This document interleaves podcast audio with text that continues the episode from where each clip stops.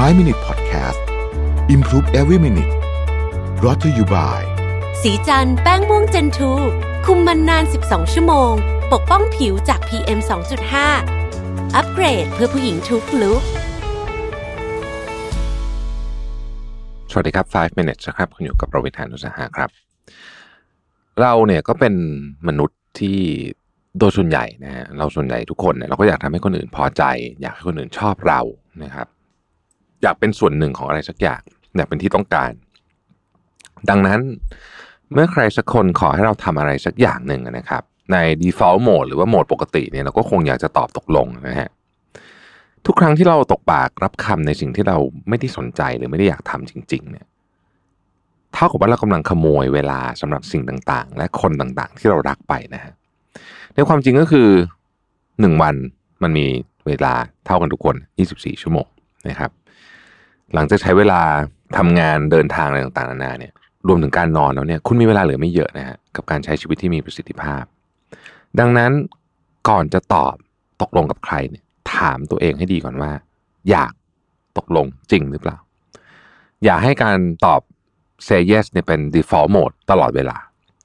จริง ๆ หลายคนทำแบบนี้ไม่ได้ เพราะว่ารู้สึกว่าการปฏิเสธเป็นเรื่องยาก คุณรู้สึกว่าเวลาปฏิเสธใครเนี่ย เรากำลังทำร้ายน้ำใจเขาหรือเปล่านะครับ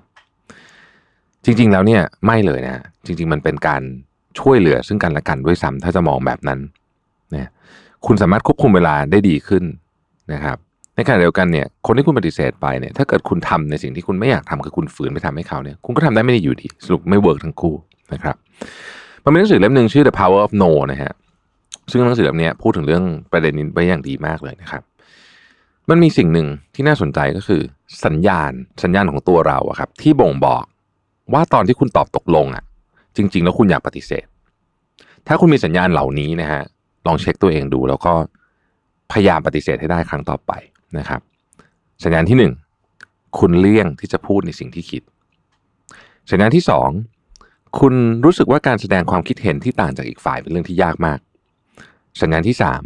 คุณให้ความสำคัญกับความต้องการของคนอื่นมากกว่าตัวเองเสมอ สัญญาณที่สี่คุณไม่ยี่ระหากใครสักคนจะเข้ามารับผิดชอบงานนั้นแทน หรือกำกับว่าคุณควรจะทำอะไร สัญญาณที่ห้าคุณรู้สึกว่าการหาคำตอบ ว่าอะไรคือสิ่งที่ตัวเองต้องการเป็นเรื่องยากมากๆ สัญญาณที่หกคุณกังวลว่าคนอื่นจะคิดอย่างไรหากคุณปฏิเสธ สัญญาณที่เจ็ดคุณรู้สึกผิดเมื่อคุณปฏิเสธ แม้มันจะเป็นสิ่งที่คุณไม่อยากทำเลยก็ตามนะครับ บางอันก็ชัดเจน บางอันก็ไม่ค่อยชัดเท่าไหร่ แต่สัญญาณพวกนี้เนี่ยเมื่อเกิดขึ้นปุ๊บเนี่ยนะครับ ต้องรู้ว่าจริงๆแล้วเนี่ยมันไม่ใช่สิ่งที่เราอยากทำนะฮะถ้าคุณเป็นคนประเภทที่ช่างเอาอกเอาใจนะฮะก็อาจจะไม่ใช่เรื่องเลวร้ายอะไร เพราะว่าคุณจะทำให้ผู้คนจำนวนมากมีความสุขได้หากคุณหยิบยื่นความเอื้อเฟื้อและความช่วยเหลือในทางที่เหมาะสม คุณแค่ต้องเลิกเอาใจทุกคน ตลอดเวลาก็เท่านั้นเอง แล้วเลือกว่าใครคือคนที่ควรได้รับประโยชน์จากคุณและสิ่งใดที่สำคัญต่อคุณนะครับ คุณต้องให้ความสำคัญกับความต้องการของตัวเองเสมอนะฮะอย่าละเลยตัวเองนะครับ โดยไม่ว่าจะเป็นเรื่องของสุขภาพกายสุขภาพจิตต่างๆนานาพวกนี้เนี่ยต้องระวังนะครับหากคุณตอบรับมากเกินไปนะ คุณจะเสียสมดุลของการใช้ชีวิตได้ แล้วคนจำนวนมากเป็นแบบนี้ โดยเฉพาะในสังคมปัจจุบันนี้นะครับ สิ่งที่ต้องทำอันหนึ่งก็คือว่าต้องกำหนดขอบเขตของสิ่งที่จะตอบรับ โดยถามตัวเองว่าอะไรนะอะไรทำให้คุณยอมรับปากในเรื่องที่ขัดกับความรู้สึกของตัวเองอย่างสิ้นเชิง คุณทำเช่นนั้น เพราะกลัวปฏิกิริยาของอีกฝ่ายที่คุณปฏิเสธหรือไม่นะฮะ เช่น กลัวเขาไม่รักหรือเปล่า หรือว่ากลัวเขาจะโกรธหรือเปล่า ผู้คนส่วนใหญ่ตกอยู่ในสถานการณ์เช่นนี้ เพราะกลัวจะไม่ได้รับการยอมรับ หรือถูกมองว่าเป็นพวกไม่เอาไหนและไม่สมบูรณ์แบบ ความกังวลเหล่านี้อาจจะเป็นสิ่งที่ฝังรากลึกมาตั้งแต่เด็ก และต้องได้รับความช่วยเหลือจากผู้เชี่ยวชาญเลยนะฮะบางทีนะครับ วิธีกำหนดขอบเขต ซึ่งอาจจะช่วยให้คุณตอบตกลงในเรื่องสำคัญ และไม่กลัวหรือรู้สึกผิดที่จะปฏิเสธคนอื่นนั้นมีอยู่มากมาย แม้ว่าคุณอาจจะเป็นคนที่ตกปากรับคำทุกเรื่องจนเป็นนิสัยเป็น Mister Yes เนี่ยนะครับ ซึ่งเป็นสิ่งที่เกิดขึ้นได้ง่ายมากระหว่างที่คุณกำลังพยายามปีนขึ้นไป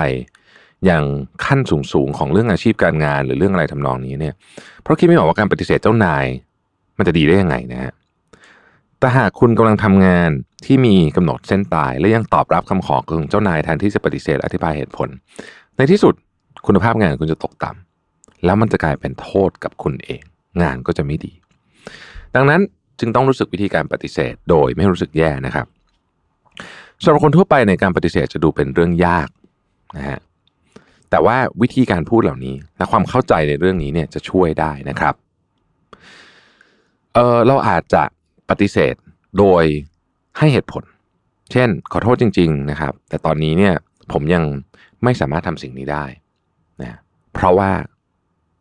ตอนนี้ผมมีงานอื่นที่มันรับเข้ามาก่อนละมันออคิวปายมาเต็มแล้วนะครับทำไม่ได้จริง ถ้าทำงานที่ผมถืออยู่ก็จะแย่งานที่จะรับมาจากคุณก็จะแย่เช่นกัน หรือจะพูดแบบนี้ก็ได้ครับ ขอคิดดูก่อนนะครับ ใช้คำตอบภายหลังนะฮะอีกอันหนึ่งก็คือ ฉันคิดว่าตัวเองไม่เหมาะกับงานนี้นะครับ คิดว่าเพื่อนเราอีกคนหนึ่งน่าจะเหมาะกับงานนี้มากกว่านะครับ ตอนนี้ยังไม่ใช่เวลาที่ผมทำได้นะผมสามารถทำงานนี้ได้คาดว่าอีกกี่เดือนนะฮะหรืออาจจะบอกว่าจริง ๆ ผมยังช่วยเรื่องนี้ไม่ได้นะครับ แต่สิ่งที่ผมสามารถช่วยได้คือเรื่องอะไรนะนี่เป็นวิธีการตอบปฏิเสธต่างๆ ที่ใช้ diplomatic skill นะครับหรือเราอาจจะบอกไปตรงๆเลยว่า อยากทำนะ อยากทำแต่ด้วยข้อจำกัดต่างๆ เรายังไม่สามารถทำได้จริง ๆนะครับ การเริ่มฝึกปฏิเสธเนี่ยควรจะเริ่มจากเรื่องเล็กๆก่อนนะฮะถ้าเกิดคุณเป็นคนที่ตอบตกลงมาตลอดชีวิตเนี่ยนะเพื่อให้คุณเข้าใจทำไมต้องเริ่มจากเรื่องเล็กๆนะครับ เพื่อตัวคุณเองเพื่อให้คุณเข้าใจว่าคำปฏิเสธของคุณ ไม่ได้ทำให้โลกของคุณพังทลายลงมานะครับตอนแรกคุณจะรู้สึกกลัวนะในการปฏิเสธ แต่พอเริ่มปฏิเสธปุ๊บเนี่ย คุณจะรู้สึกว่า เอ๊ะ จริง ๆ มันก็ไม่เห็นเป็นไรเลยนี่นานะครับ แล้วก็ค่อยๆ เพิ่มลำดับความใหญ่ขึ้นไปเรื่อยๆนะครับ มันก็จะมีคนถามอีกครับว่า เอ๊ะ การปฏิเสธ เรื่องต่างๆแบบนี้เนี่ย มันทำให้เราเสียโอกาสในชีวิตหรือเปล่า ถ้าคุณรู้สึกมันเป็นแบบนั้นนะครับ อีกวิธีหนึ่งก็คือการประวิงเวลาไว้นะครับ เช่น อาจจะบอกว่าขอบคุณนะ แต่ฉันขอจัดตารางเวลาสำหรับสิ่งที่ต้องทำก่อนแล้วจะรีบให้คำตอบทันที ภายใน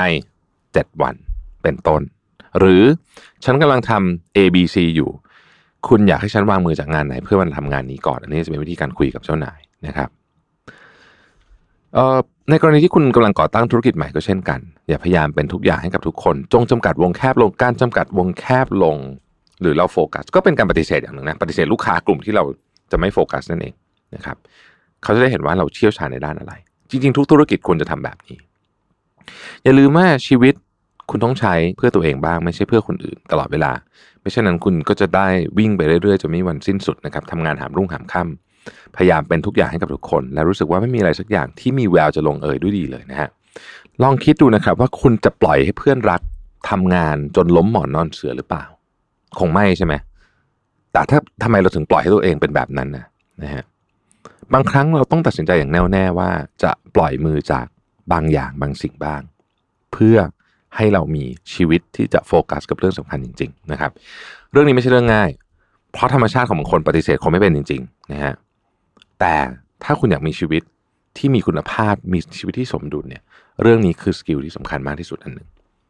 ขอบคุณที่ติดตาม 5 minutes นะครับ สวัสดีครับ 5 minute podcast improve every minute presented by สีจันแป้งม่วงเจนทู